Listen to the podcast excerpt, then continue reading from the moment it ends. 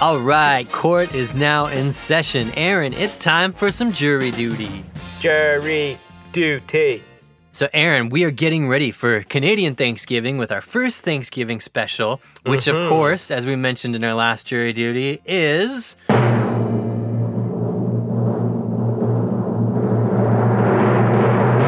Thanksgiving. Gobble, gobble. And but that's not all because we are moving right along into the Halloween season and we got some fun stuff lined up there. Aaron, our Halloween special episode Mm-hmm. could not be more exciting to me. Um, Mhm. 'cause I grew up watching this movie Yeah. and it was one of my childhood crushes is in this movie. So, Oh, nice. without further ado, Aaron, could you please tell me and our listeners what our th- our Halloween episode is?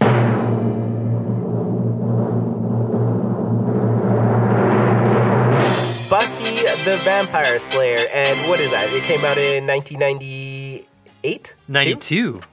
92. Oh, so I was four years old. Yeah, written by Joss Whedon. Mm-hmm. Oh, I'm so excited to do this movie, man. Yeah. The cast, the vibe, the 90s. uh, It's like, the, obviously, everyone knows the TV show, but you Yeah. might be surprised uh, to, to know that there's a movie. And I don't know how many people have actually seen this thing. Um, Yeah. But I grew up with it, and I'm so excited to revisit it and tackle it. I think this is one of those movies where I kind of would watch in passing, like it would be on TV, and you would kind of tune into it for Yeah. like, I don't know, maybe like 20 minutes at a time. And so I'm excited to actually watch it from start to finish.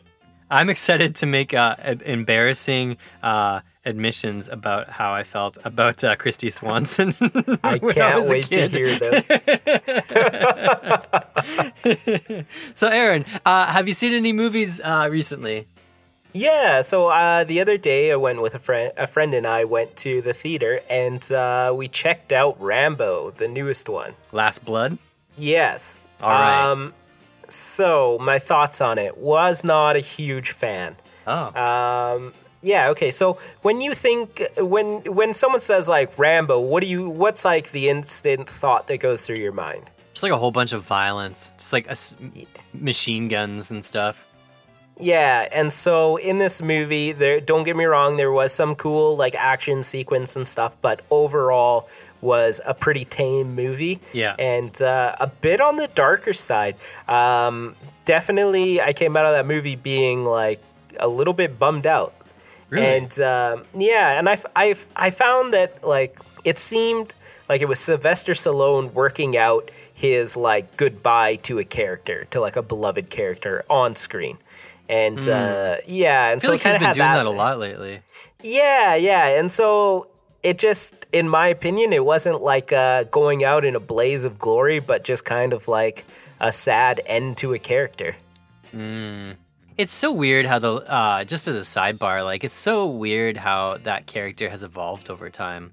Because Yeah. the first Rambo was really about again, almost like Godzilla, about the horrors of war, and Mm-hmm. you have this unstoppable force that you know is dealing with like PTSD and all this stuff. Um, Aaron, is any of that even explored anymore in the newest one, Aaron?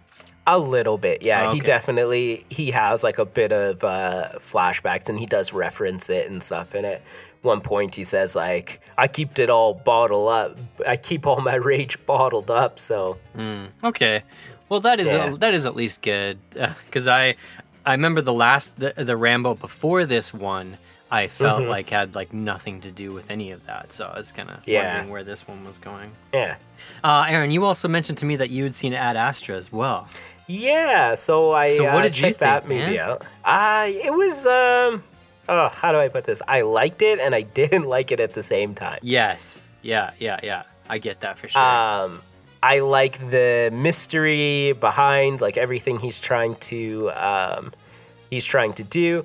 Uh, but I don't know. For me, it just seemed like it dragged on for a little bit too long. Like it had too many um, like just panning scenes and stuff with like nothing really going on. yeah, And that just made the movie seem way longer than it needed to be. I agree. We uh, when I was watching this, uh, a couple people left about three quarters of the way through. They gave up on it. Yeah. Yeah. What'd you think of the narration? Because that's what really jumped out at me when I uh, uh, the watched it. narration was kind of like it was whatever. I, I I'm never a fan of narration because I feel like it's the easy way out of a movie. Mm-hmm. Um, because rather than making a character like like show those qualities, they just have someone to kind of describe it, you know, and uh, or their lack of qualities. Or and I just I'm just not a fan of that, and so that's kind of like I think this movie would be a lot better if it was just kind of um, like whatever he narrates, uh, rather than narrate it, they just kind of let it play out on screen, and Yeah. you're left to like draw your own conclusions, kind of. Hey everyone, I just wanted to jump in right here and give a quick spoiler warning that we're about to talk about the ending of Ad Astra in a little more detail. And uh, obviously, nobody likes it when a movie's spoiled for them. So if you haven't seen it, and if you don't want the ending spoiled, uh, jump ahead to the 10 minute and 45 second mark. Okay, diving back in in three, two, one. This movie also seemed like a bit political too, in Hmm. uh, kind of agendas that it was kind of, or points of views that it was kind of trying to push on people. I just couldn't decide what it was trying to say because for the first half, now that you've seen it, I can tell you about this. Like for the first half of the film, it seemed like he was really down on humanity. Yeah, Uh, but then the ending closeout message of the film is like hopeful, we're all we've got, humanity, rah rah rah. So I was like, yeah, I don't know if I've gotten the sense of truly what the message is behind this film. And yeah. I also don't know if I believe that Brad Pitt's character really has gone through the transformation they're telling us that he's gone through. Well, from what I understood, it seemed like um, it was his dad that was hindering him the whole entire time. And because you see this guy who lives in the shadow of his dad, and uh, it affects him in every area of his life because, you know, his dad was such a legend. So he becomes an astronaut. And uh, he he makes it a point to keep his. Um, beats per minute, like his heartbeat under like a certain thing and never ever get above that because he's like you can tell that he's determined to like be better than his dad. Uh, obviously, eventually li- li- leads to like certain parts of his life falling apart, like his wife leaving him and him being emotionally cold about it. And then, so the movie seems like he's just trying to work out himself and the biggest thing that I took from it, because, and I kind of related in this sense, um, is they're putting so much emphasis on finding like extraterrestrial life. Yeah. And so he's doing the same thing, like he's following in his dad's footsteps. They're all pushing forward to find like extraterrestrial life. And uh, at the end of the movie, he finds out it's non existent and that humanity actually o- only has itself. So it's almost finding out that there is nothing that's going to save us uh, ra- oh, like only ourselves. And then he also realizes that finding his dad was never going to save him and that he can only save himself. And so he kind of has like a real realization. It's kind of it's kind of about him like, you know, um, coming to terms with whatever grief he felt. And yeah, he eventually overcomes it. And so I thought that part of the movie was like a really nice nice way that he kind of like grows and stretches over time. Yeah, the the hardest part I think about making this film and conveying it on screen is that you have these vast amounts of time where he's in total isolation. Yeah. And how do you convey character growth when someone's isolated and doesn't even have like a, Yeah. the closest thing we have to him being able to convey his character growth is him just doing those um those psychological evaluations. Yeah. That's a movie trick to express what the character's feeling and going through if they don't have like a foil character to bounce thoughts off Yeah. of. It's the same as uh, in Avatar when uh, Mm-hmm. the main character has those kind of like it's it's our way of getting in the character's head. But like, how do you how do you express character growth when you have someone sitting in you know sitting alone in a spaceship for like 90 days? Like we have like a Mm-hmm. Yeah. two hour movie. How do you do that? So yeah. Yeah. Well, I guess in the combination with uh, doing like those personal entries and then also the narration, I think it was a bit overkill. Yeah, I agree.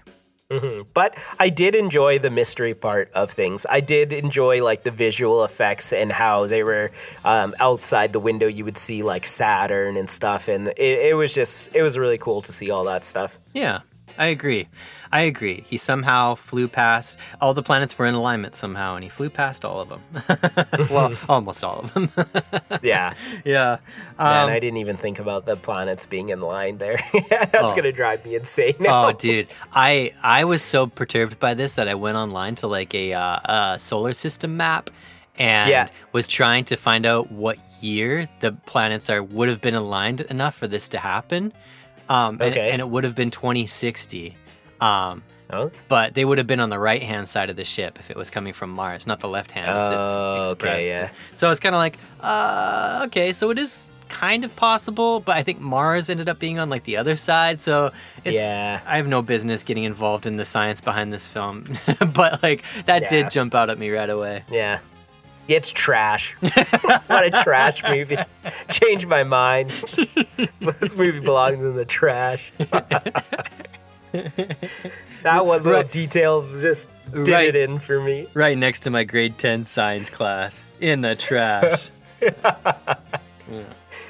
Did you see any movies? Yeah, so this is kind of cool. We were um we were uh, we were actually sent a screener for a film, which is rad. That's never happened before. We were sent a screener from uh, Tricoast Entertainment. Uh, they sent Yeah. us a screener for a movie called Hate Crime. I wasn't sure how I felt, Aaron, about us tackling uh, a screener. Mm-hmm. Um, But this movie stars John Schneider, uh, who is famously Bo Duke, but also Jonathan Kent from Smallville. Yeah. And uh, as I found out by looking at his Instagram, a pretty competent country music performer as Yeah. well. He's actually a really good musician. So I was kind of I was kind of stoked to give it a watch. So uh, this movie it premiered in 2017 at a bunch of uh, independent movie festivals and it raked in a, uh, about a half dozen awards.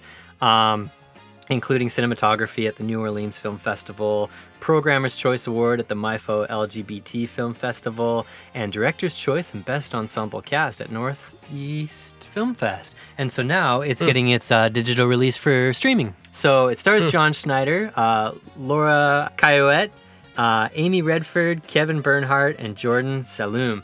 Basically, this movie is about uh, two sets of parents. Um, the one set of parents, John Schneider's character, uh, John DeMarco, uh, his son is gay, and um, the other set of parents, their son, uh, ends up beating his son to death because he feels threatened that uh, John DeMarco's son is going to out him as also being gay because he's too afraid of his dad's reaction and how he's going to take it uh, if he comes out to him. So this story follows the two different sets of parents as they both come to grips with the fact that a one set of parents their son is gone and b the other set of parents that their their son is being sentenced to death.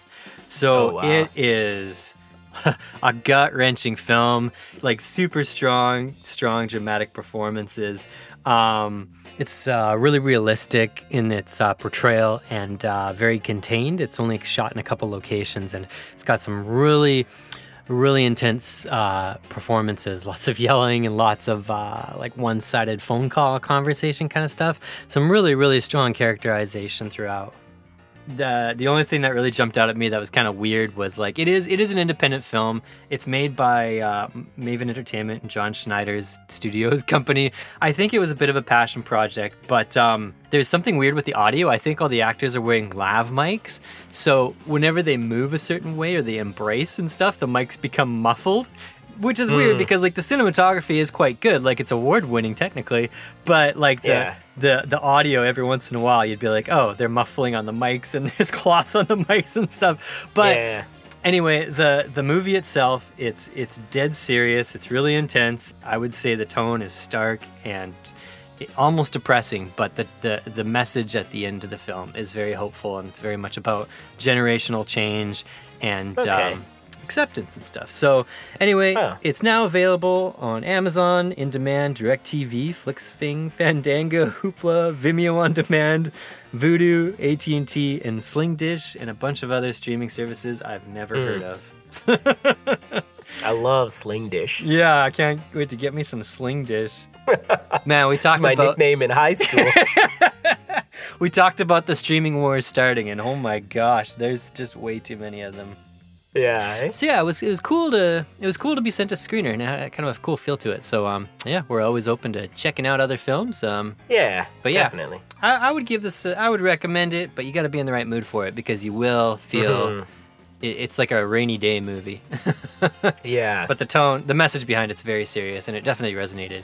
So yeah, yeah. all right, Okay. all right. Well, we got a lot of stuff coming. Um, Mm-hmm. Aaron, is there anything else you want to mention? Any other recommendations you want to make? Uh, no, I don't know if any of you guys out there are fans of uh, The Good Place, but uh, season three is on Netflix, so check it out if you haven't already watched that show. It's a sitcom for you guys. Awesome. Awesome. So check out uh, Rambo if you want to see that Ad Astra, of course. Uh, Hate Crime, Good Place, and uh, yeah, Yeah. coming in hot. Buffy the Vampire Slayer. She's gonna drive a stake through your heart. And Yeah, so get ready. Get your garlic, get your uh, crosses, get your stakes, And your pom poms. yeah, and get ready and sit, get ready to listen to an awesome Buffy the Vampire Slayer Yeah. episode. Sounds good. And we'll see ya in the ThanksKilling episode. Bye. Bye.